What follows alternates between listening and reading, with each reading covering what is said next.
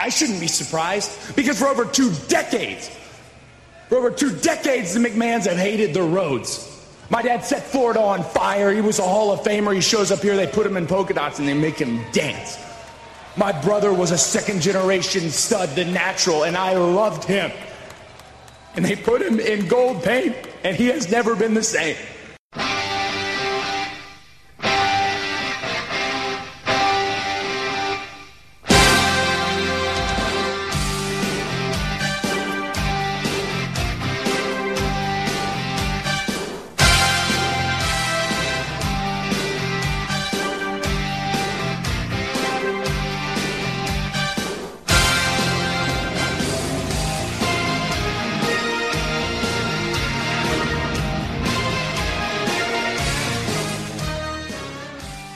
Welcome to Cheap Popcast, episode number 83. This is the unprofessional podcast about professional wrestling.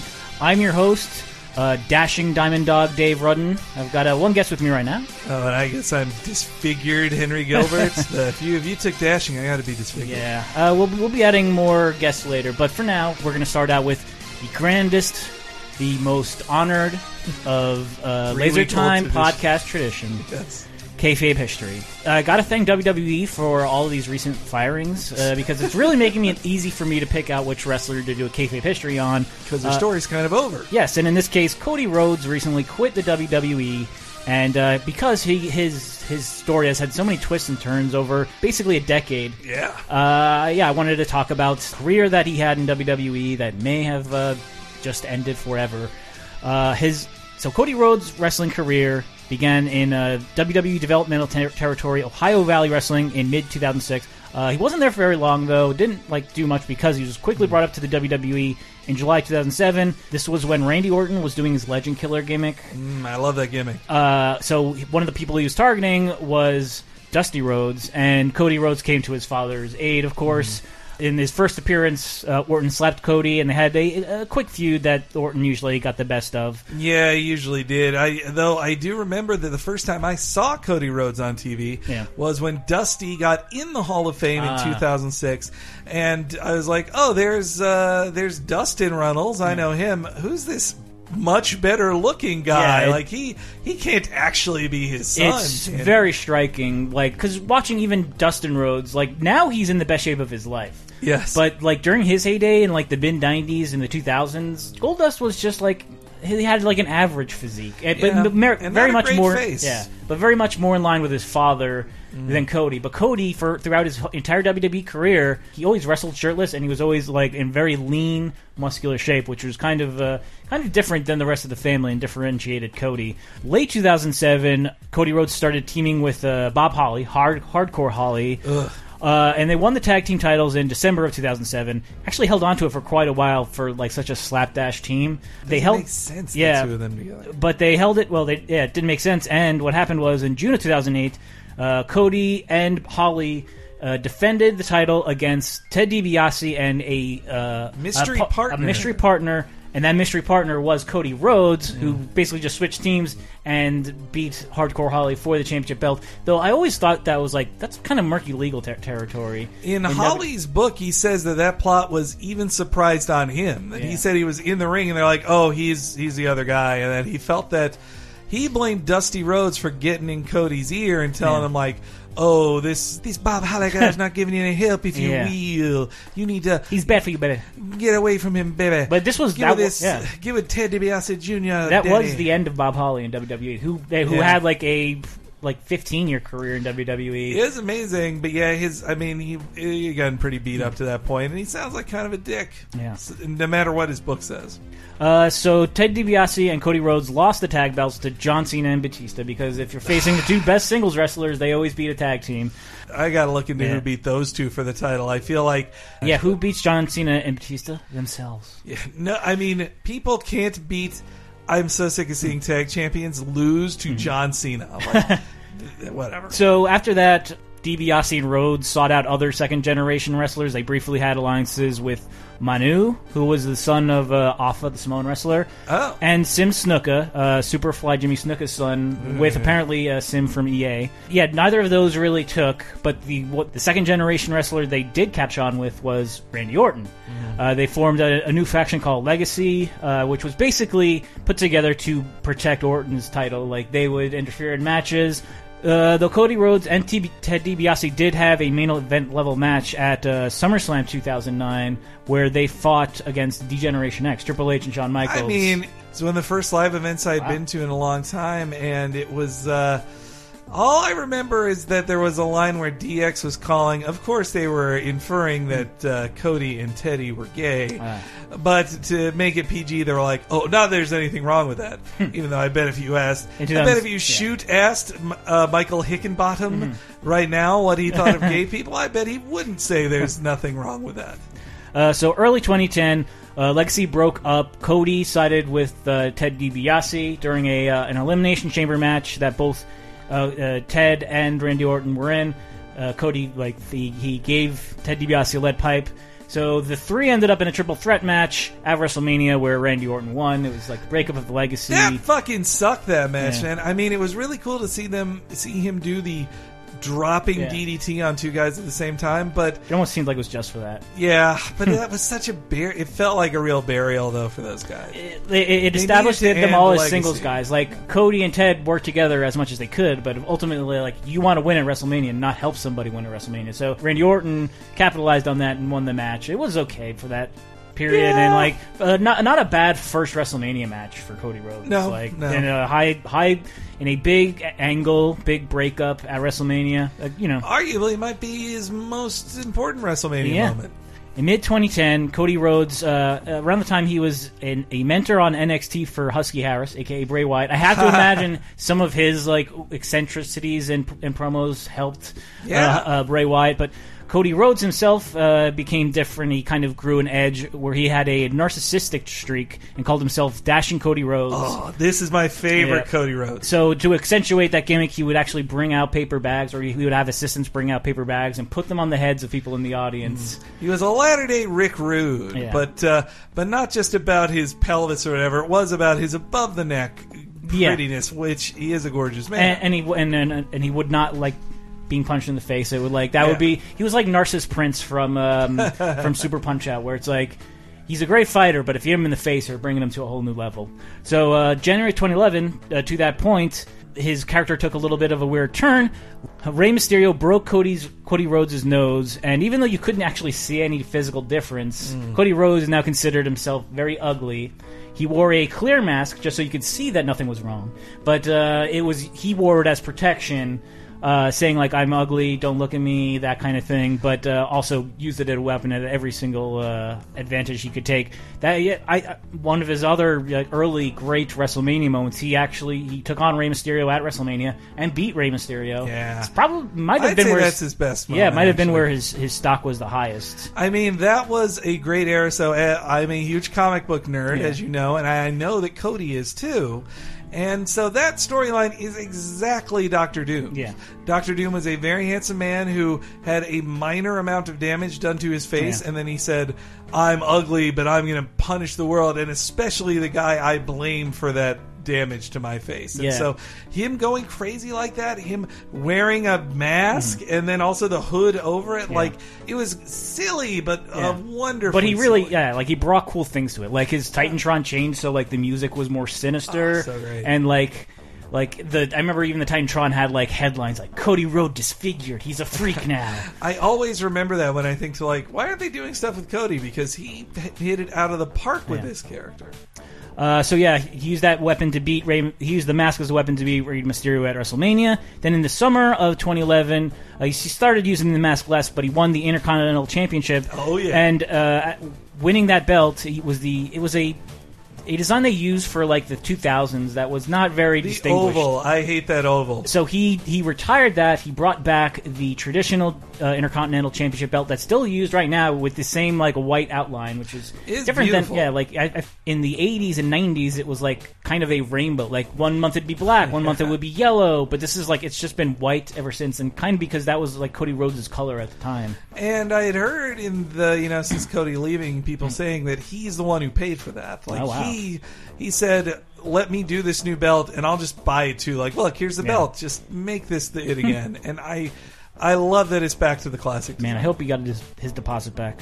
So late 2011, early 2012, Cody started to do his own Legend Killer kind of gimmick. Not like wholeheartedly, but it's just something for him to do for that period. So he goaded Booker T and beat him a bit. Then he started making fun of the Big Show about how the Big Show was so terrible at WrestleMania. Like he has a blooper reel of all of his worst moments at WrestleMania. Made a pretty good argument that he sucks. That Big Show does suck at WrestleMania. Yeah, quick kayfabe history for Big Show. Kayfabe history within a kayfabe history. Like he lost to a sumo wrestler, he lost to Floyd Mayweather, like, lost to Mankind, lost to he's lost. Yeah, my favorite. There's one clip that Cody brought out where like there's one WrestleMania where the Big Show sucked so bad they made him go to WWE New York and just like watch with the crowd. It's like holy shit, that is bad. But yeah, this culminated in the Big Show winning the Intercontinental title at WrestleMania, finally like breaking he didn't have a streak, but like breaking his bad luck. But he only held it for a month. Cody won it back in a tables match at Extreme Rules. I love the ending of this match where, like, the beginning of the night, they're doing this, like, spin the wheel, make the deal thing, which is from WCW, where you don't know by Dusty Rhodes. Yeah. So they spin the wheel. It's a tables match. And you think, how the hell is he going to put the biggest guy in WWE through a table? And the answer was, like, there was a table at ringside as Big Show was stepping into the ring. Cody kicks his leg, so basically, Big Show just steps through a table, and it counts because it's physical attack that put another person through the table. Yeah. I just loved how brilliant, like it made Big Show look like a doofus, but I did love it. Yeah, so Cody finally started to get a genuine storyline again in the fall of 2012. He started teaming with a holier-than-thou wrestler of a different sort. The intelligentsia wrestler, Damien Sandow. Rhodes Scholars. They call themselves Rhodes Scholars. Not really appropriate to get to that team, but around that time he also started growing out a mustache. I mean, it is a very heelish thing to do. That was very random. Yeah, it's a very random thing that I felt like they only did for the Cole and Michael or the Michael Cole and JBL show on YouTube. But I tend to think like Cody Rhodes does like video games. He had the Legend of Zelda Triforce on his boots for a while. Maybe he just wanted to be like Mike Hagar for a while because he looks see that. When with him with a mustache looks like Mike Hagar minus like 75 pounds of muscle. So that team broke up the summer of 2013 after Sandow cost Rhodes the Money in the Bank briefcase. They had like a little feud where Rhodes threw Sandow's briefcase into the water, and Sandow came back with a leather briefcase, which was really nice. And then Sandow... that worked out for him. Late 2013, when Sandow was not working out so well, Cody Rhodes probably had his most high-profile feud. He started feuding with Triple H and The Authority. He was basing his anger, which apparently is very real, about how the Rhodes have been treated by the McMahons over the years. Oh, yeah. He fought Randy Orton in a match with his contract on the line. He lost. Goldust showed up, tried to win Cody back onto the show. He lost. And then they threatened to fire Dusty Rhodes from his NXT position. So at that point, both Cody and Goldust teamed. They fought against the Shield. In reality, Cody Rhodes used this time off to actually go on his honeymoon. Yeah, I love that his marriage to Eden caused one of his best storylines ever. And I think they were the first people to pin the Shield. One of the first. Yeah, he pinned Seth Rollins. Nobody, I don't think, had done that before. And I think then for the tag team titles the next month, I think he actually pinned Roman Reigns. Like, I believe so. I've seen this gif go around recently of him doing the Crossroads and pinning Roman Reigns, which is like holy shit. There was a time when like that's where they were on the ladder of WWE. I feel like a month later, by then Vince decided like, oh no, Roman, like that's the story CM Punk tells on his tell all. Of just like being told, oh, but make Roman strong, make Roman strong. Yeah. So by December, they knew what they were doing. But. Yeah, and again, like this is the thing that probably pissed Cody Rhodes off to no end.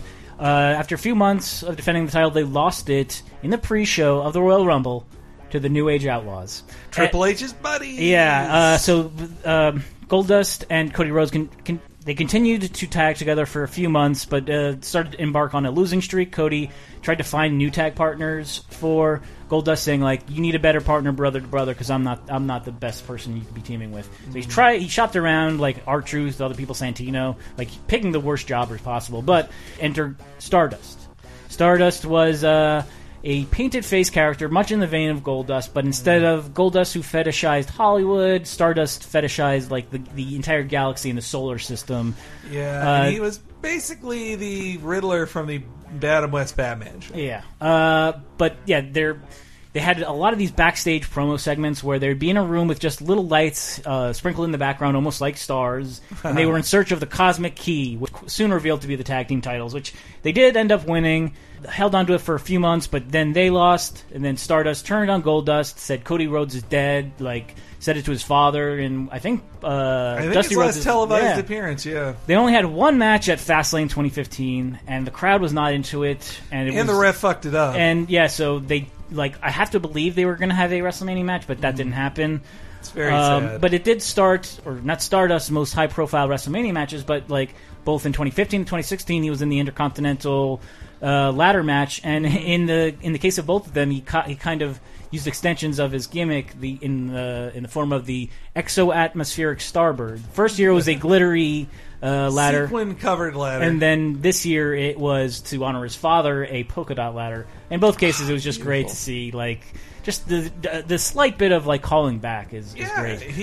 He is a very creative guy. But yeah, so in 2015, Stardust then moved on to feud with Neville and Arrow star Stephen Amell. Kind of going back to not Lucha Underground wrestler Arrow Star, but the star of the show Arrow, just to be clear. Yes, Stephen Amell, and it was very much based in superhero kind of cliches, of course, because Stephen Amell is on a superhero based show. But like Stardust is just like this intergalactic sort of creature. Neville is the man that gravity forgot, so he's got a cape that he instantly fits in. And I love the comic booky style promo art they made for it, too. It was really amazing. But then they brought even more people into like this comic book based feud. Like Stardust had the Ascension as his minions, which I wish they'd done more with that. And Neville started teaming with the Lucha Dragons, who are they're Lucha wrestlers who have masks, so they also fit in with that. And then King Barrett for a brief period. That was the tag team match. It was Amell and Neville versus King Barrett and Stardust, and two of those men are no longer with WWE, but the ones who lost to the TV star quit. And after that, Stardust kind of just petered out. He floundered with half-hearted feuds featuring likes of Zack Ryder and Apollo Crews, but those were always just they were rarely on Raw, if ever. They were barely SmackDown feuds, man. So moving on to this month, on May 21st, he asked for a release from his WWE contract and was granted it, but he also put out a statement that talked about how he felt he was underused in the last few years, like things like how when he teamed with Damien Sandow, they were supposed to have a WrestleMania match that got canceled at the last second, that he wanted to stop doing Stardust after a certain amount of time, but WWE kept insisting that he do it, even though they had nothing for him to do with it. Like, for a while he was teasing on his Twitter, like, half makeup's face, half regular Cody Rhodes face, like, I'm going to bring him back. He never got the chance to. Nope. But yeah, he even levied some pretty like harsh things, saying that the writer of either Raw or SmackDown, he didn't really differentiate them, but one of them is literally just like harassing divas all the time instead of doing his job. He said that one of them wishes they were Brian Gewirtz, and the other one, who I believe is Ryan Ward, is too busy hitting on every developmental diva he can find. Yeah. So, yeah, his wife also left along with him, Eden, but Goldust is still staying around. So, I mean, even though it's a bitter breakup, I don't think it's quite on the CM Punk level. I think that the bridge is always there. I think the Rhodes and McMahons will always have a relationship that allows like Cody to come back at some point, and I think that's what he's going to do. He's gonna prove himself in Japan. I think he'll be great there, or on Lucha Underground, where like a character like Stardust can't be Stardust, but something like that, or just his love of like Cody Rhodes is his real name, so he can be that. Like, they don't own that name. His love of comic books and games works perfectly with Lucha Underground. Really does. So just don't go to TNA, because I think we all remember what happened to Dustin Runnels in TNA. Not good. He got fatter than ever. It's the saddest era of his entire life, and I hope nothing but the best for Cody Rhodes. The history of the Rhodes and the McMahons is sad, because like Vince, I don't think ever got over seeing Dusty. Dusty was his competitor. Like, he put on Starrcade Dusty Rhodes invented Starrcade, and then Vince McMahon invented Survivor Series to kill Starrcade. Yeah. And it's funny to hear, you know, on one of those Legends of Wrestling specials, Dusty talk around it and be like, yeah, but who cares? Because the story's over now. But in 1987, he cared quite a lot. Yeah. Or 88. But yeah, and so then, you know, you see Vince with this history. He hires Dusty when Dusty's down to make him look like an idiot. Though Dusty is so awesome, he can't be ruined by that a common man job. He hires Dustin Runnels to make him Goldust and debase himself. Yeah. But Dustin is a fucking awesome guy, too, and made it work as well. And it's almost the reverse for Cody, where he started out like, just be yourself, and he had some of his more high profile stuff as Cody Rhodes in the beginning, and then with Stardust started to trail off, and I think that's why he left at this point. Like, he had 10 years, which is a pretty substantial amount of time in WWE. I think he was probably happy with most of his time, but when the Stardust stuff started to happen, I think that's when he kind of, or actually probably starting with the Rhodes Scholar stuff, where he's Mr. Mustache, and he's not even getting to be on WrestleMania. I think now he's starting to realize I'll never get to that top level with WWE, and I mean, it's understandable. If you can get to that top level elsewhere and prove to WWE I should be, you bring me back, I'm going to be in the main event. Yeah. I think he's part of a lot of the guys leaving in this new... I mean, the New Era is a horrible brand they keep telling us about. Yeah. It's just like the new generation. Yeah. But yeah, people really... But you are seeing people are leaving, because they're seeing, these NXT guys, they're in better positions than me. Mm-hmm. I'm just going to be Wade Barrett forever. I'm just going to be Cody Rhodes forever. Yeah. I'm going to be Dolph Ziggler forever. I'm not... my time going up is over. I'm now Coco Beware putting over the new guy. Or I'll be Virgil, who gets killed by Yokozuna when Yokozuna appears. I think both Rhodes and Barrett have the right idea. I'm not quitting wrestling. I'm going to prove myself elsewhere, because that's the way you get back. Like even AJ NXT, Styles fucking did it. Yeah, man. You leave and show how much you're needed, and then you come back for more money. But I mean, that's it for his kayfabe history for now. I'm sure we'll see him wrestling again quite soon. It sounds like he's going to be doing something with Arrow, because he says he's already got a movie or TV role lined up. So I mean, Edge was already in the Flash Arrowverse, so who's to say Cody won't be too? I mean, Stephen Amell is friends with him. Also, Cody Rhodes has movie star good looks and can act. So why not just collect your CW paychecks and do some acting on TV? That'll do it for the kayfabe history for Cody Rhodes and Stardust. Not saying they're the same guy, but consider that 2 in 1. 2 kayfabe histories in one for 2 very different people. They are definitely not the same guy. We'll be back talking about This Week in Wrestling. See you in a bit.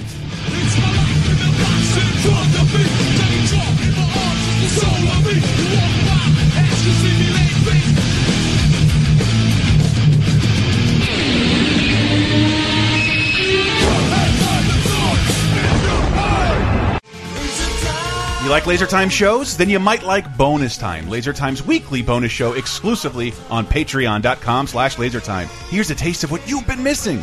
And then you went to the Hentai Jerk-Off Theater. Clearly there for, go watch adult films or adult whatever, and then over it was a giant sign that's just hentai every Sunday at 10 or whatever. And it's when they would do these things in the 30s and 40s and 50s, it's it's because there's I don't have a VCR at home. It's the 40s. I don't have a TV. So it's of course I'm going to go to a theater. I'm going to sit way in the back and try real hard to jerk off under my pants. This is hentai, which means if you're into hentai, or do you even know what that word is? Do you know what the word is? You are so looped into the hentai scene. You have internet, or you have a 90s style ring of tapes that pass through your house. Weird Japanese uncle. Yeah. You have some means to have already accessed it. There can't be someone's well, it's time for my Sunday night jerk off at the theater.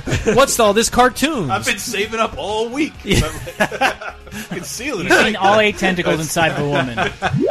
Get Bonus Time, Laser Time's weekly, full-length, uncensored, and ad-free Patreon-exclusive podcasts, as well as weekly full-length movie commentaries, wrestling and cartoon video commentaries, physical rewards, the first season of Talking Simpson, and more at patreon.com/lasertime, starting at just $5. You'll help us live, and we'll do our best to help you never be bored again.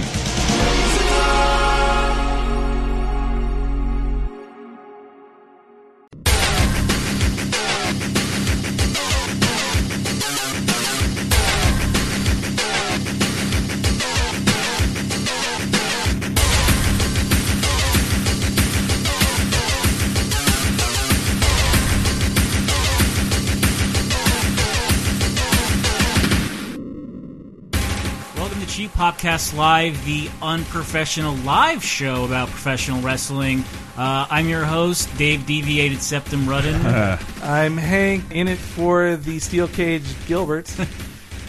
Brett Bullet Club Brelston. Ah, good work. Chris the Invisible Antista off mic, but taking your feedback, so let us know what you think about these respective matches. Yeah, we're talking about the big matches of the week. We usually just do three because there's three big shows per week. TNA, and TNA. No. Raw, NXT, Lucha Underground. But we had a pay-per-view this week, Extreme Rules. So we're starting off with one of the best matches of Extreme Rules, that being AJ Styles against Roman Reigns. I mean, this was just one of the better WWE shows in quite a while. Like, kind of what you wanted WrestleMania to be, because even Payback wasn't what you wanted WrestleMania to be. But it really was. And, you know, I want to give this one more credit because...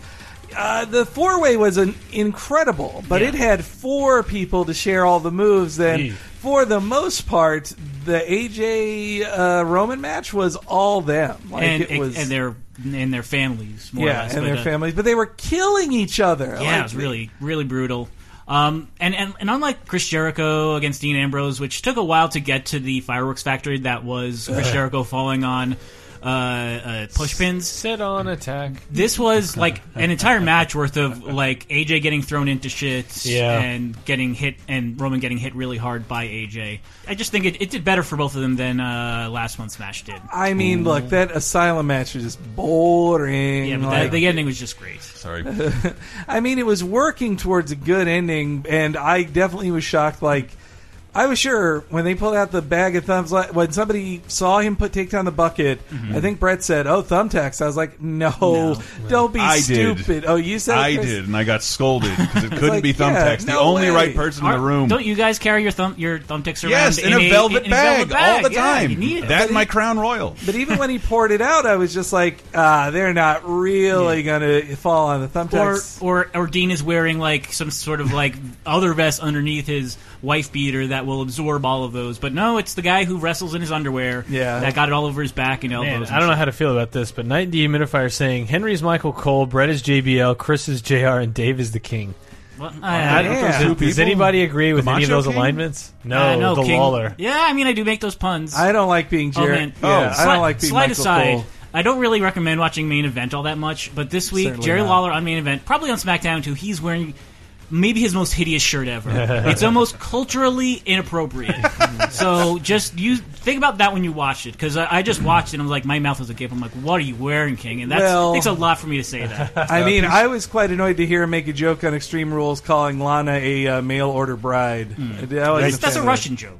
A bunch of people talking about liking Extreme Rules, but a piece for me saying the Jericho Ambrose match is a snore fest until that spot. Yeah. Yep, definitely. But almost everything else delivered. Like the tornado tag was good.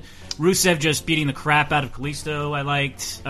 New Day and Vaudevillains was short, but I thought it made the Vaudevillains look alright, and hopefully they aren't getting ascensioned. When you say Vaudevillains, I keep hearing Bob Dylan's. Yeah, the Bob Dylan. Yes. We're a tag team. I'm the greatest in the world. But four match stole the show, but this was damn good too. The the Rusev also. I love seeing Rusev just murder Kalisto. But so the Main Event, AJ and Roman, was great. Like I made it clear. Now that it seems, AJ versus Roman is over. Like, it's done. And so you look back on it, and it was just like they knew AJ as one of the best performers on earth. Could give Roman a great match, multiple great matches. And he was just immediately like brushed away at the end of the match, like, okay, you go now, get out of the ring right now. Here's Seth Rollins. Everyone's going to cheer for him and forget about you. Yeah, roll out of the ring. Do not stand up. Roll up the ramp and roll back behind. Contact the camera, please leave. And JGB Sterling saying, I haven't gone back to rewatch, but I could have sworn Roman kicked out of the first Styles Clash at 1. He probably didn't last, but it was like 1.9 maybe. Well, there were a couple that was just like... You were losing your mind over him kicking out his Styles finisher. So look, I really didn't want to become a cliche of myself, which I guess is... Too late! Which I guess is a Michael Cole-ish thing to do, is become a cliche of yourself. But so... I forget the first time somebody kicked out of his Styles Clash. I got mad about that. Jericho, and then it wrestled. No, it was one before WrestleMania. Yeah, Fastlane. At Fastlane, he kicked out of it. I got pissed off. At WrestleMania, I was like, nah, I'm not going to get pissed off if it happens. It happened at the obvious close match. I'm so mad I'm going to throw up. But, and then And then at this show, I was like, I know he's going to kick out of the Styles Clash. Fine. I won't be mad. And then when one of it happened, I was like, cool, okay. But then when he hit him with a chair 8 times and then hit him with an infused Styles Clash on the chair, I was like, "Fuck that!" Wait, what is Turbo Bison mean? Is asking like AJ fights 3 good guys with a chair and makes the Usos look like bad guys. Yeah, the Usos were the bad guys there because they pulled him off of the pin after he did the Styles Clash, which is like that is the slight cover, asterisk you could put on it. Like, okay, well he kicked out, but it was. He was pulled out of the ring, so it would have been a 3-count. And the Usos have to be good guys because it always seems to me they're being geared towards nothing else other than being Fruity and Cocoa Pebble spokesmen, one on each box. A great wrestling internet writer, Brandon Shroud, has compared them to the twins from Bob's Burgers who can't be away from each other. Andy and Ollie. Andy and Ollie. They are Andy and Ollie. Yeah. But I think that, I mean, you knew the interference was coming. It was an Extreme Rules match. But I love seeing them run around the entire auditorium. Yeah. I know there was at least one fan of ours who was telling me, like, they walked by me. Yeah, they went onto the set of, like, they went onto the pre-show set. Yeah. And, got seeing the way he dropped on his ass on that pre-show set, I was just like, this is a guy who skipped wrestling matches in December because of his sciatic nerve issues and how he is... He's a beat-up 38-year-old wrestler. Like, he's a vet who... He can't take that shit all the time. And the bumps he took on those tables the whole match. Like, you can find, like, good vines and GIFs that are just compilations of all the insane bumps and stunts he had to go through. Yeah, my fear is just, as a super cynical wrestling fan who blames Vince McMahon for all my problems in my life, I don't want this to be a thing where, okay, AJ did it. AJ proved he was awesome, and Vince will remember this because he reached for that brass ring and lost and looked great. And that really, though, in 2 months he'll be fucking Dolph Ziggler, man. Dolph Ziggler, the guy who you used to think could make it, now know will never make it. And lost on the pre-show. And lost on the fucking pre-show to a ball shot, man. Before we move on to Raw, Chris, any comments about Extreme Rules? Well, I thought it was odd that, who said it? Dr. Droom says, I'd actually be fine with retiring the Styles Clash altogether. Yeah, I mean, it has a... I don't want to say it has a pedigree. It has like it has a pedigree. It's a pedigree. No, but it's people know it. It's an important move. It's broken people's necks. Legit broken neck. It's different, but it also is not like it doesn't look that impactful. Like you just flap forward and somebody else flaps forward too. Well, it's like, I mean it's just a flapjack really, but. As Turbo Bison out there, I'm sure, agrees with me, as a Japanese wrestling fan, as a fan of Japanese wrestling, that move was treated as a killer move. Like, I was like, this is the move that murders people, and if he hits it, he wins. Yeah. The only time somebody kicked out of it in Japan that I can remember was when he did it halfway at Wrestle Kingdom to Nakamura, who was one of the only people who would get to kick out of it. Yeah. And so...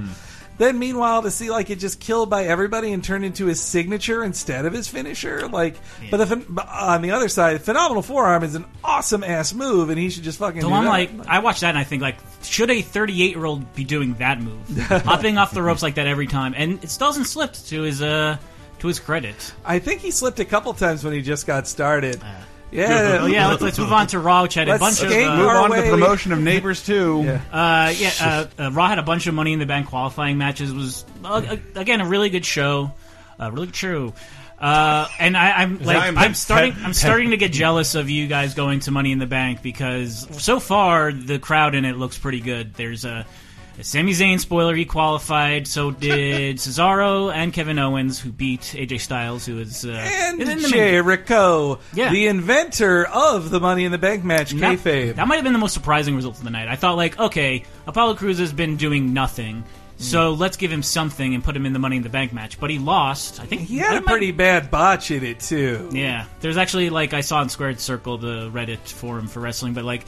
He actually apologized. You could hear him apologize to Jericho for fucking up the end of that match. I should have. Like he did a kip up while he was doing a Styles Clash. Like, yeah, just like immediately crashed into each other. But like, yeah, it was actually a tough choice. Like for which Money in the Bank qualifier was best. But like, just Sheamus and Sami Zayn for how different they are from each other physically, but also they're both gingers, so they've got that in common. They're both red guys who do big boots. But I love seeing Sheamus with like small dudes and just throwing them around, and he's able to do that with Sami Zayn, like almost like he did with Dolph Ziggler for fucking 6 months last year. Yeah, Daniel Bryan as well. Poor Daniel Bryan. Like that's why they give him. Why in his last thing did it have to be against the guy who's like, oh no, I really hit you hard. You'll be bruised. You'll be minging, feller. Yeah, but yeah, I just really liked seeing those two go at it. Oh, it was they were great, but these two together, fresh matchup too. I always like that, and AJ Styles, Kevin Owens was also fantastic. Turbo Bison. Though I did hate seeing AJ lose.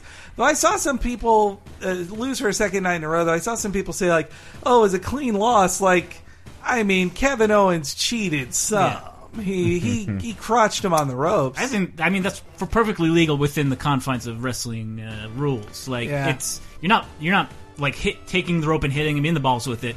You're making him fall onto the ropes in that way. So of course Sheamus hasn't been fired because he is promoting Teenage Mutant Ninja Turtles out of the time warp, out of the shadows. Out of TMN shadows. Toots. Yeah, TMN that's the easy way to remember it.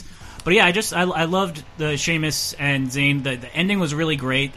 Zayn getting decked in the face, but quickly getting in the ring, kind of turning the Helluva kick into sort of a flash finisher on the level of the RKO, where it's like he'll like slip right in the ring and just hit you with it like immediately, just like at Extreme Rules where he started off the match just by clocking Kevin Owens in the face. And as our Patreon commentary showed, he did that to win the first fall in his match with Cesaro. Like, I like that it can be that. I was thinking of it. It's more like HBK's the super kick, a classic super sweet chin music, not just the super kick everybody and their mother does now. Jesus Christ! Yeah, I also really like Cesaro versus Miz, kind of showing that like Miz can hold his own in a one-on-one match. He still can have a damn good match. I mean, granted, it has to be against somebody like Cesaro, but like. You know, you could say, like, oh, he was the weak link in the Intercontinental title match at Extreme Rules. He's never going to be the best, but he's still damn good with, the proper partner. Yeah, Miz can be really good, but he also... I mean, he is a better... Other than Kevin Owens, he's the best talker of those four guys. Yeah. But, yeah, Sheamus, I'm with you that Sheamus... I'm with Turbo Bison as well, that Sheamus is good. So he don't like him because he's not indie? He didn't... Well, he's just, like, his character... He's never has interesting character or personality things going on. He's a good wrestler. Yeah. Like, he can put on good matches and that look impactful and strong, but, like, yeah... as He looks pleasant and disgusting at the same time. I mean, like, he kind of started a feud with Apollo Crews on Raw. Just he beat him up backstage, so I'm like... Well, okay, I guess that's what's happening. Like, Cruz will probably beat him. The whitest man versus the blackest man in WWE. Like, didn't think about it that way, but I mean, but it'll be good to see those two. For all those folks with black and white televisions, they know who to root for. One is a buff-ass white dude who hits really hard, and the other is a buff-ass black dude who like can fly around surprisingly for his size. So I think they'll have a good match to the bank since they both lost the qualifiers. Turbo Bison, I agree that Mark Henry match was really good, but my favorite Sheamus match coming to mind? Well, definitely the Extreme Rules rematch with Daniel Bryan post their 18-second bullshit. Yeah.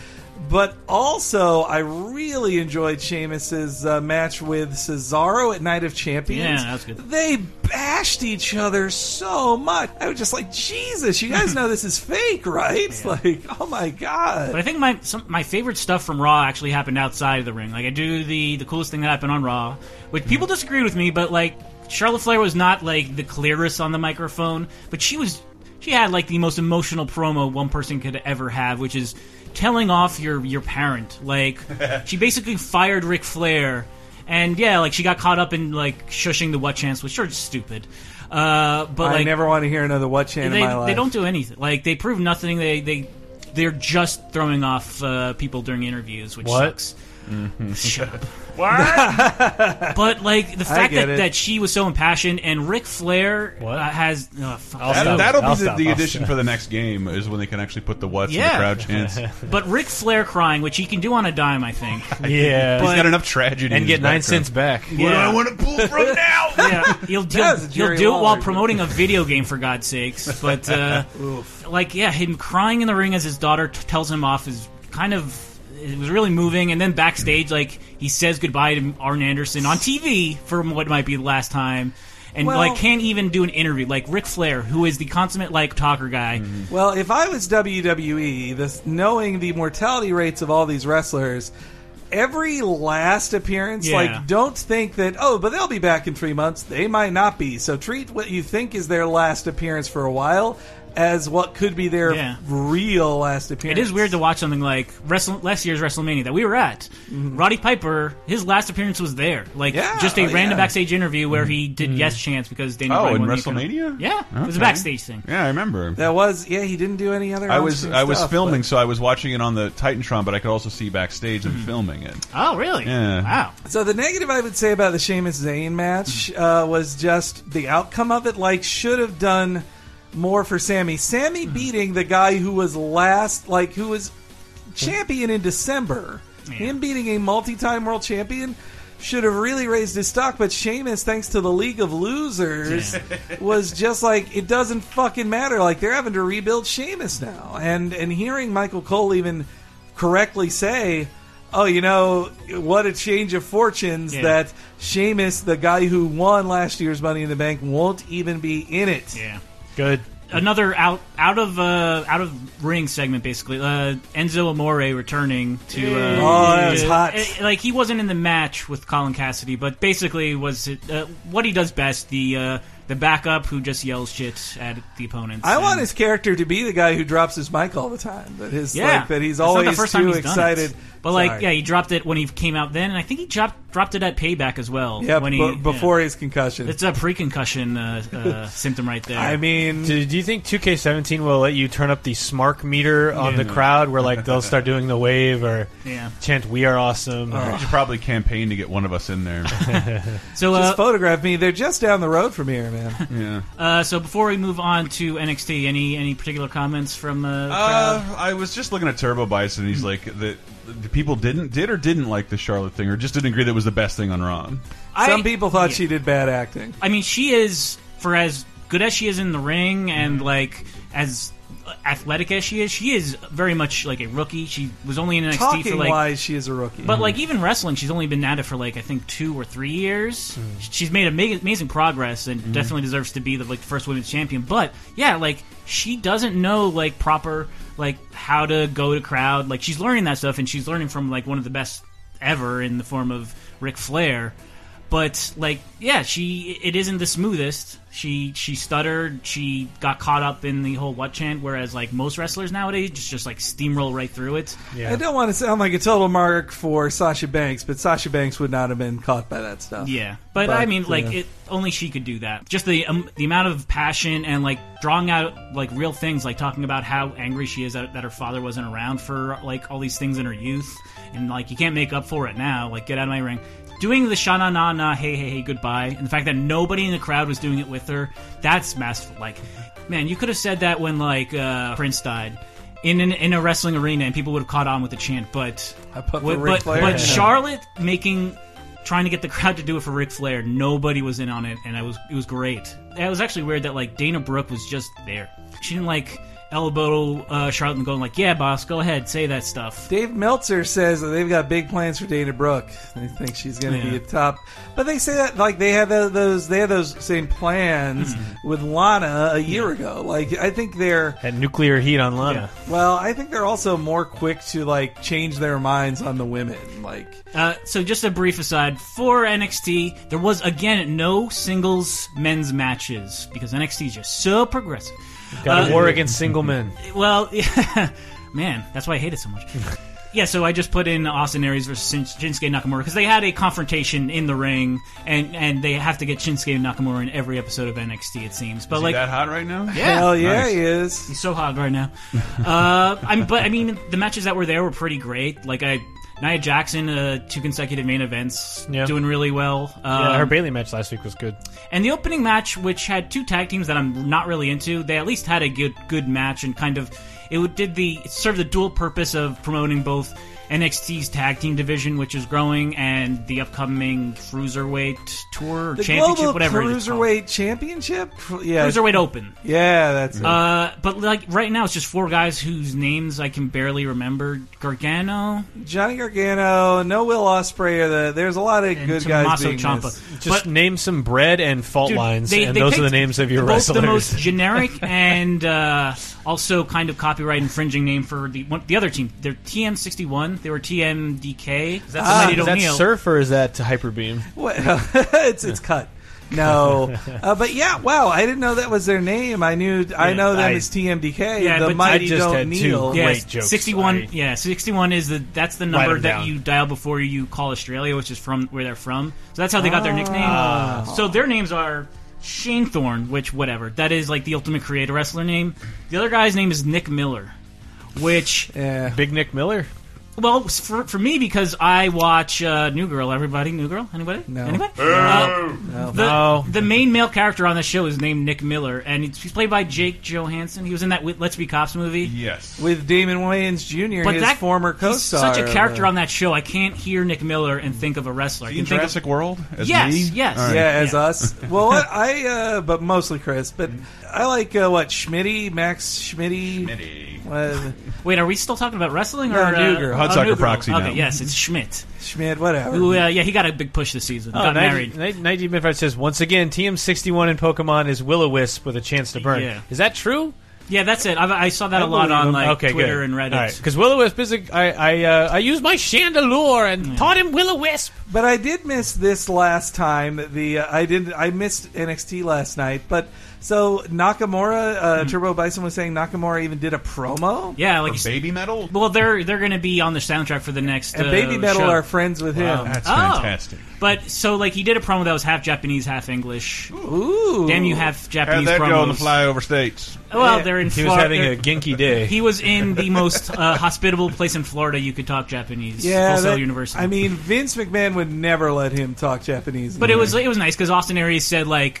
I have no idea what you're talking about right now. And then Nakamura replied in English, I don't either. But then he's just, you say you're the greatest man, well, I am the king of strong style, and that wins. So. Did he go, yow? Yeah, they did all that. I love his yow! Yeah. So great. The audience, though, isn't doing it along with him yet, though. Like, when he does it, like in Japan, they fucking say they know exactly like it's yow time. He's going to say his thing, and then... Yow! But the last thing I need is more, like, rehearsed crowd stuff at NXT, so...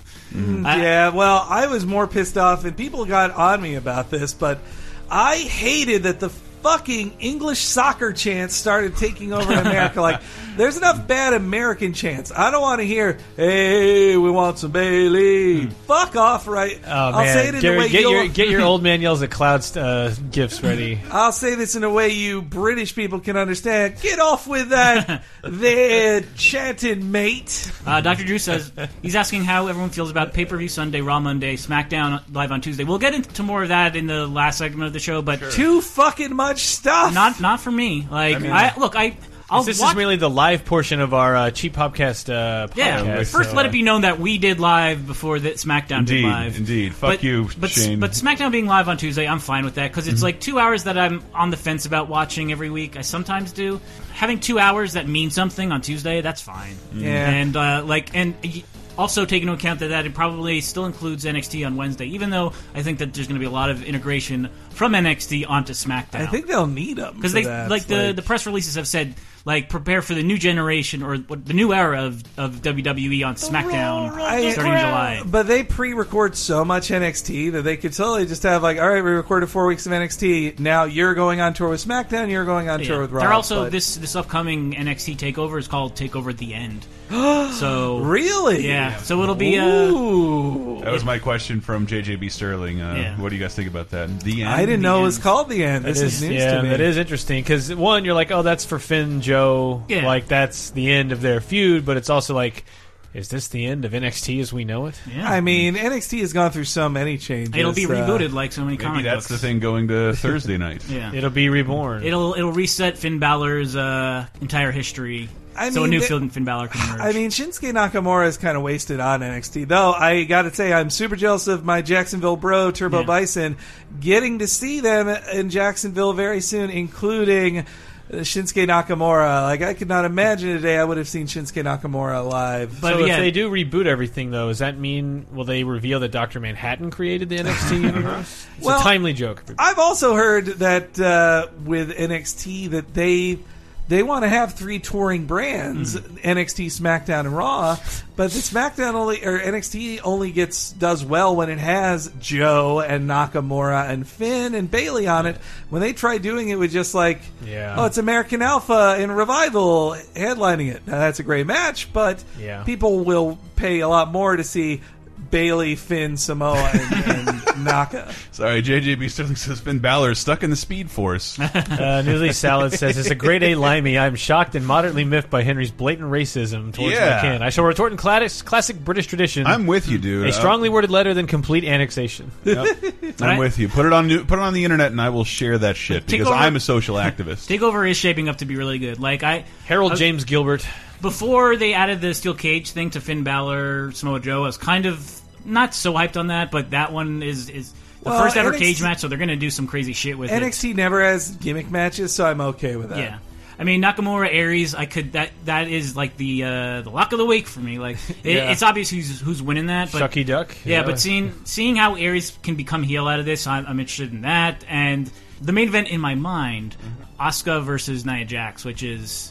Like, Nia Jax has just been getting better and better, and if there's anything that's been missing from NXT lately, it's Asuka getting, like, matches that matter, because she hasn't really had one since she won it. I think did she rematch Bayley? I can't even remember, but, like...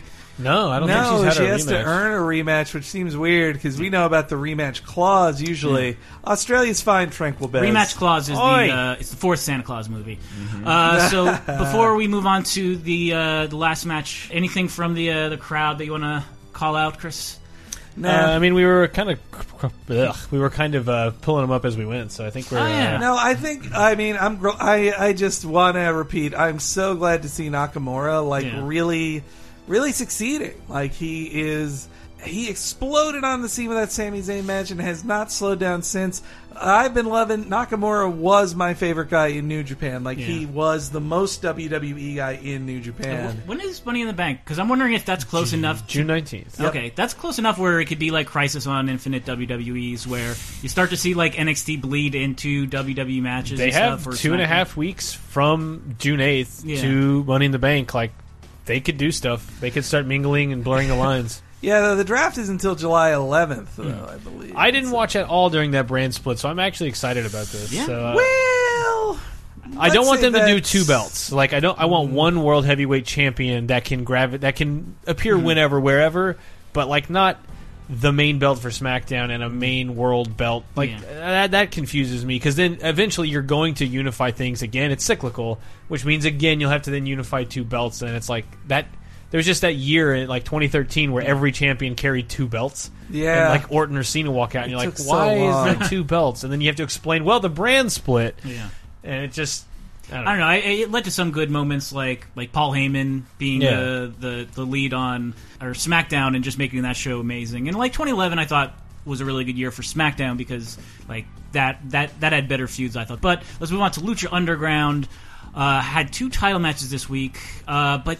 I don't know, I don't feel title matches as much in Lucha Underground, especially since they are literally won and lost in the space of a week on so many occasions, including Cage versus Chavo Guerrero. I mean, the belt turnover is getting a little extreme there, but I think it is because they're not on the pay-per-view, gerbil track, hamster wheel, gerbil track, hamster wheel, same thing. Jesus. But they just have we'll have a title gerbil match. Track has a Kanye diss in it. The hamster wheel went to TNA, they'd have to call it gerbil track. What's the gerbil track? That's an excellent joke that no one cared about. That's great. No, but anyway, this is the best place to do that. That's joke, the name of the network we're on, by the way. So I'm just tired of Chavo. Like I'm not the biggest. Like Chavo sucks, man. I agree. Like I don't like Chavo that much. Like and in Lucha Underground, he's one of the most useless characters. Yeah. But this match that they had with Cage, like he was good in it. Like granted, he is. I think over 40. Oh, I think he is definitely over 40. He's a bit slower than the rest, but he still had a damn good match. And what got me was like Matt Stryker started to call out like this is reminiscent of Eddie Guerrero against Brock Lesnar. Like, it's impossible. This guy should not win, but somehow he's keeping up. And they almost did win. For a light face turn, like kind of. But Chavo has been such a pill. He just sucks. Like his thing with Tejano, like even the crew who sucks ass, even they're just like, we're done with you, brah. Mm-hmm. And he's just been the sneakiest, shittiest dude. And I also, one of my favorite moments in season 2 has been when Ian Vampiro calls out Stryker on Stryker saying, Chavo is at one time considered one of the best in the world. And Vampiro's like, dude, Chavo's my friend. He never was. In the SmackDown 6, he was lucky to be a part of it, man. It was really SmackDown 5 plus Chavo. Yeah, he was never even the best Guerrero in WWE. Like, after his brother died, Eddie's wife kind of outshone him. So, yeah. But, I think he's actually one of the producers on Lucha Underground. Which is, for a guy who's a producer, he's not putting himself in the limelight too much, so which I can respect. But I do like that. But in the case of this match, it worked out, and of course Cage ended up crushing him anyway, and did the smart thing with Gift of the Gods and said, I'm using this immediately. Next week I'm wrestling for the title. Oh, that's awesome. I mean... He's also Cage, so it's of course Cage would do that. He's not a man, he's a machine, man. Yes. But, I saw a picture of Cage from an indie event recently, and, he literally has an impossible body. There's not an ounce of fat on him. He is entirely muscle in a way that just makes you go, dude, you're going to be dead at 40. You look awesome. You'll be dead at 40. Yeah, he's one of those people that when I watch Lucha Underground, I'm like, how did this guy never get any sort of run in WWE? He's exactly what Vince McMahon pictures when he makes a wrestler. I think he couldn't pass the wellness test. That's my suggestion. Speaking of what makes Vince happy, that gif of Roman cocking his fist repeatedly and cutting back to the usual the Vince reaction shot. Thank God. I can't believe how well that works. Turbo Bison saying... he was saying Chavo is not great on Twitter because he gave Sasha Banks shit for dressing up like Eddie. Oh, that's bullshit. Yeah. Saying that was disrespectful. He's kind of a shithead. When he will shit on the things that make wrestling fans the happiest. He will shit on NXT stuff all the time, but. He's a heel. He's rarely ever faced in his career. Yeah. So one thing that softens me on Chavito is that. He's been through some bad things, and his story, if you've ever listened to his appearance on Chris Jericho's podcast, he back-to-back talks about, here's what the day was like when I found Eddie dead, he was dead, and then he follows that up with, then Chris Benoit became my new writing buddy, and then that day happened, and he explains it all, you're like, wow. But that's the kind of stuff you only get to hear from people who don't work at WWE anymore. They don't talk about it otherwise. I just love the idea of referring to FCW as pre-crisis NXT. That is great. There's some other good matches on Lucha Underground. There was Mascarita Sagrada, the little person wrestler who's being managed by Famous B.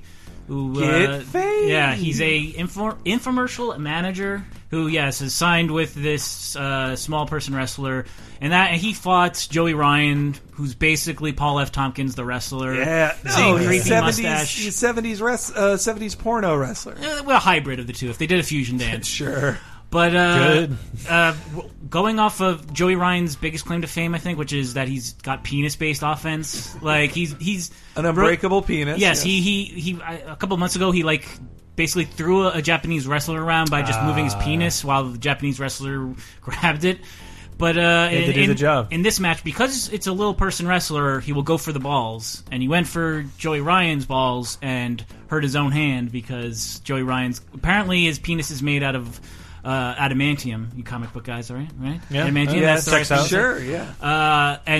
That helped Joey Ryan win the match. And then there was also the 6-man tag match for their trios championship, which was Rey Mysterio, Prince Puma, and I forget who's the new one. Oh, Dragon Azteca Jr. Yeah, against Duke Puma. Yeah, against the Darewolf. And, you mean PJ Black, Jack Evans, and Johnny Mundo? But anyway. That was a good match, but again, I was just getting into Rey Mysterio and Prince Puma and Dragon Azteca being the past, present, and future of Lucha Underground, and they lose. And it's like, maybe they'll win it back, but like, I just want to see a couple people have like lengthy title reigns and not just the main title having. Sometimes I wonder if they change those titles so much because they're like, and we're done. We're at the end of a taping. Let's have a title change. And then when they then resume in 2 weeks, okay, new stuff. Oh, we want a different champion. You know, it is tough for them. They've got a lot of like, I've got a circling group of people, but. I like Cage. I like what a monster he is. I miss when people were monsters like him. I worry, but it is...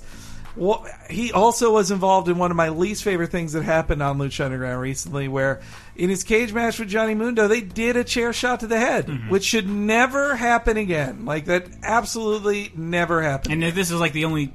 One of the few shows where you can edit that out. Yeah. And they didn't, so... It's like morally... With what we know about brain damage... You can't avoid concussions in this job, but in that job it would seem. But if one way to help is to never hit people in the head with a chair. Yeah. I don't know. Where's the science that says if I don't do that, I don't get a concussion? Yeah. And I do love his finisher. The such a good finisher by Cage. But yeah, I mean, I don't harbor any delusions that he'll become the Lucha Underground champion. But Cage versus Matanza in the match of the like. Insanely buff guys who can still like move around a lot. Yeah. That'll be a good match. I mean, after the Mil Muertes Matanza thing, now it's another Monster v Monster thing. Yeah, so they can get all their monster versus machine. They can get all their big guy versus big guy stuff out of the way, and then Matanza can start facing smaller dudes again, like Pentagon Junior or Prince Puma. Thanks for submitting all these questions and comments. Yeah, you guys should watch Lucha Underground. You can get Sling, I think, or just subscribe via iTunes. If you have Comcast, it's available on Xfinity for you. If you're getting it in less savory ways, buy like a T-shirt or hat from them, just to like show that like this wrestling show on the small network should be getting support, and that's why I talk about it every week because I love it, and it's got the best storylines and some of the best wrestling, and just a great show in general. But yes, that's This Week in Wrestling. Hulk Hogan's Rockin' Wrestling will return after these messages. Bleep Bloop game fans, want to get the latest tips and tricks to unlock advanced boards in your favorite games? Well, you won't hear any of that on Vigigame Apocalypse, but you will hear a bunch of nerds talking about their favorite moments in video games. For example... I was really hoping Pocket Card Jockey could be a surprisingly good game, and it is. Oh, it really is. Really? Did you want to play a game that is a very loving tribute to the sport of horse racing? No. That's also a game of solitaire. No. It's pretty much next Rusty Slugger, and it's really good. $7 on the eShop for your 3DS, boys. What? I gotta pay up front for a Nintendo download? Well, get the demo. It's good. It's good. Also, I can't tell people I'm playing Pocket Card Jockey without them thinking like, oh, so you're masturbating. Yeah, Dave, everybody knows you work out of your house primarily. Everyone assumes you're masturbating all the time. Until you talk to them, you're masturbating. Your friends think that. It took Dave 15 minutes to answer this hangout question, maybe. Look, I do a tantric style, so it's got a... Uncharted 4! Uncharted 4. That's Vigigame Apocalypse every Friday on the Laser Time Network. To see more, go to VigigameApocalypse.com. And now back to Hulk Hogan's Rockin' Wrestling.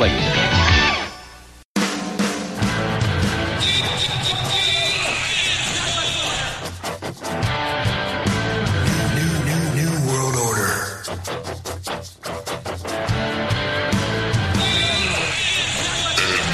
NWO.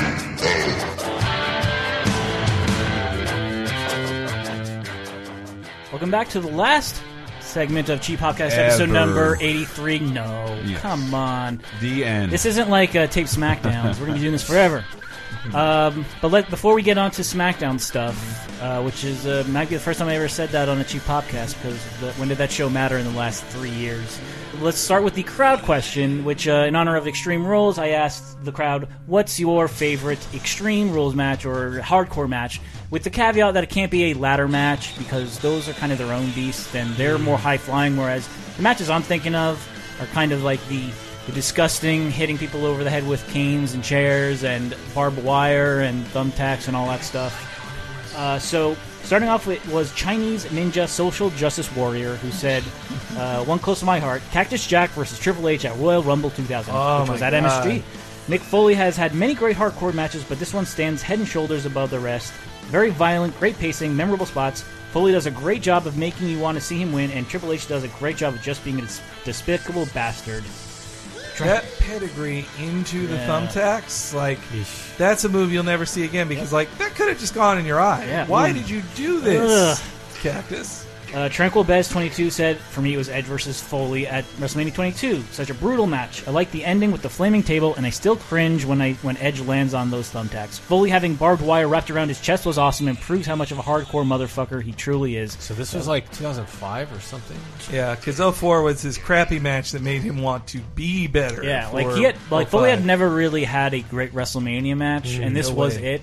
I kind of tried to ask him that when I interviewed him at SummerSlam a couple years ago. I'm like, how did it feel to go out on top with a great WrestleMania match? And he's like, well, I didn't have so many. I had some not so great matches after that. And I'm like, dude, don't bring up TNA. Yeah, I meant like, you don't want. Let's talk about the good times, buddy. Your last WrestleMania match, you goof. You should have said, like, come on, we're Long Island Brothers. Yeah. Let's talk about the LI. Oh, that was also embarrassing. So, like, before the interview, he's like, I say, like, I'm from Long Island too. Great to like see a local boy done good. And then like right before the interview starts, he says, "Where are you from?" I'm like, "Oh, Farmingdale. It's on the border of Nassau County." He's like, "No, what outlet are you from?" Ooh. And I'm like, "Oh, you motherfucker!" Started off the interview on a bad note, and it only got Sports Illustrated. Phil Ken7 said, "Tough one, but Cactus Triple H is one I remember watching live and fondly. But I'm gonna go." With something else. Grave Consequences 1. Mil Muertes versus Phoenix from Lucha Underground. Jesus Christ, sheer brutality. Pretty much all of Lucha's big extreme matches have been on the next level, including No Moss match and Graver Consequences and Zero Miedo match. Oh yeah, that was. I mean, that was hardcore to the extreme. That was probably my favorite Lucha Underground hardcore match, which was the fucking old looking, kind of out of shape. Vampiro. Been through the ringer, done every drug known to man, Vampiro. Against this guy who just breaks people's arms, and it was a brutal match. And fluorescent light tubes, man. Vampiro took most of the offense and was a bloody mess at the end, and I had no idea he had it in him. It was like the most surprised I've ever been by a match where he was just like, you had that in you? Like, the age you're at, the condition you're in, that you could have a hardcore match like that was amazing. Worth Nintendo said, for me, it would be Shane McMahon versus Kurt Angle from King of the Ring 2001. Oof. If only for the spots involving the glass on the set not breaking, with Kurt trying to toss Shane through them repeatedly. The sound of Shane's head hitting the ground is sickening, and to this day gives me shudders. Shane is not a trained wrestler, but some of the stuff he's put himself through in that match was insane. Kurt is no slouch either, and provided the perfect partner for Shane in that match, and has to be commended for helping Shane put on the best match of his life. Drew says, Combat Toyota versus Megumi Kudo. It was an electrified barbed wire landmine death match, and also Toyota's retirement match was kind of told you ahead of time that she'd be the one who died. But that's my only nitpick in this otherwise stellar match. So a women's match that is a barbed wire landmine death match. If there's a blank spot I have in pro wrestling, it's I need to watch more Joshi. Yes. Another Japanese wrestling match from Super Wrestle Fun. That name doesn't surprise me. Mitsuhiro Matsunaga versus Kendo Nagasaki in a piranha fish death match. And one full-grown African lion. This is one of the most horrible matches I've ever seen. It's 20 minutes of old Japanese men trying to put each other into a water tank filled with piranhas. Jesus. When Matsunaga is finally trapped in the tank and pulled out a minute later, he's covered in bloody piranha bites. It's genuinely horrifying. Jesus. 5 stars. Well, you can't get a concussion that way. Ugh. That is why Japan goes the craziest. Just sea bass with lipstick. No, those are real piranhas. We want the goggles, people. I know that's acid, but still. We get it. So this week's crowd question, one of the biggest announcements of the week, of the year, is that SmackDown will be going live in July, and with it, there will overshadowed Cody Rhodes leaving. I think so, and I think something that, like, had he known, it might have changed his mind because, like, hey, we're splitting brands. Huh. We're like, this new show is to give new talent the chance to shine, and so basically, it'll be like the WWE was from 2002 to 2011, where there is one group of wrestlers that does Raw, one group of wrestlers that does SmackDown, and there's some crossover, like at pay-per-view events. and like certain wrestlers are just like omniscient and go between shows, like usually the tag champs were that case, and we don't know yet whether there will be like Galactus or Eternity. Yes, but we don't know whether the WWE champion will defend his title on both shows, or if they'll be separate world champions like they did for most of the brand split. I mean, the most recent thing I read is that they're going to be built. Roman Reigns will be Raw, John Cena will be SmackDown, like that, and that will keep them separate until I assume their WrestleMania match next year or the year after. Yeah. So my question is, what would you want to be exclusive to SmackDown? Be it a specific title or a wrestler or. Or just a some sort of concept for the show that is just for SmackDown. This. What? All the goofy ass guys with face paint makeup stay on SmackDown, and maybe you create like this Mortal Kombat Outer Realm, but you give it a different flavor. B, it gets insane when you cross over with the other one. Yeah. I mean, it also works on the level that NXT kind of was created to combat Ring of Honor, where it's like just matches mostly, very simplified stories, great matches, and now NXT is a huge success, so with Lucha Underground being popular now, why not make Is that why it's the end, you think? The end of NXT? Well, it's going to get integrated into I think SmackDown, it'll be very much like a SmackDown sister show if it's not abolished altogether. I don't think they would because it's still... It's still a brand they can sell. Yeah, people love it still. But like I could see if they made SmackDown like a Lucha Underground competitor where it's more like off the wall and sort of like mystical things are happening. That could work. And it actually would have worked better back when WWE was doing shows on the Sci-Fi Network, but that didn't really take... For me, I would have to say, and I know this is what people don't want, I want a world title for SmackDown. I think the one of the things that's kind of made, even though the World Heavyweight Championship that was on SmackDown for years was always regarded as the lesser championship, the last 2 years have been like Roman's the only champion or Cena's the only champion, and like you rarely got moments that made you happy for your favorite wrestler. Like, you know, Daniel Bryan or Dolph Ziggler winning the World Heavyweight Championship, even though you knew it was the lower title, it was still that this guy made it, and or even Christian winning it. Yeah, you know? like these guys are still main eventing this show. This might not be the bigger show, but it's still this person is a main eventer. And if you're gonna make SmackDown its own separate show, I feel like you should have a lead person on that show, and it shouldn't be just Roman Reigns coming to visit. He put in his work on Raw, but he's gonna just half-ass it here on SmackDown. I want to see like a dedicated thing that people are chasing on this show, and it should be a separate world championship. Well, so my favorite, the only time the brand split worked for me was when Paul Heyman was running SmackDown, when it truly worked, because otherwise, Vince just let them go between when he felt like it, and it kind of killed, like, no, you keep them separate until the Big Four, and then you get more fun of seeing them together. Like, it made the Royal Rumble even better because half the dudes never met the other half the dudes the rest of the year. But so the thing I would change would be make Paul Heyman the head writer of that show, of SmackDown, and have Vince far away from it. But if it's a live show, I've heard that's not going to be the case. Vince wants to be involved in a live show, and he'll be there. So that would suck. Also, I think what they definitely need to keep the same, Mauro Ranallo there, and have him call the fucking moves instead of telling stories, as Joey Styles once put it. Yeah, I mean, I don't know if I... The one thing that really stands out when you watch like an old WWE pay-per-view from the brand split era is like, especially with the Royal Rumble, there are both announced teams there, and there's one Royal Rumble where it's three announced teams because there was also ECW. There are six announcers for one match. It's insane, and I can't keep everything in my head together. Like, there's a new person coming in the ring every 90 seconds, and there are six men talking about it. It's like my brain can't like function when I'm watching this match. It's just too much. But as long as you can stand to see Chris Benoit still, watch the 2002, 2003 SmackDowns that had the SmackDown 6 on it, because it is masterclass or weekly wrestling. It holds up very well. Brett, what do you say? What do you want to see on SmackDown? I mean, I like the idea of keeping one world title, like an omniscient person or omnipotent that is the guy, and both shows kind of hope to get that shot, but using it as a chance to give the belts they have, the U.S. and the IC, like, give them a chance. Like, maybe U.S. stays on Raw and IC becomes the SmackDown belts, and because it'll have its own show, like, that champ can lord it over that show a little better, and then if SmackDown will always be the tighter show anyway, so that means that's where the workhorses can go and put on great matches for that, and Raw is maybe a little bit more of the drama or whatever. I mean, I don't know what SmackDown was like in those days, if it was closer to Raw. Mm-hmm. It was typified by Paul Heyman's era of just, he picked the guys that Vince McMahon saw nothing in. Like, Vince McMahon didn't think Edge could be a world champion. Right. He didn't think that, didn't think JBL could be a big star. Didn't have much faith in John Cena either. Mm. And while meanwhile, Raw got to be clear spot for the reign of terror by Triple H, then you got to have SmackDown be the safe spot, away from Triple H, away from Vince McMahon's bad writing, and just build up all these dudes and make Brock Lesnar still the killer Superman, and yeah, it was great. It was great. But yeah, I do like the idea of making some thematic difference where it's not just 2 more hours of wrestling. So leave your answer to this crowd question underneath this episode of Cheap Popcast on LaserTimePodcast.com.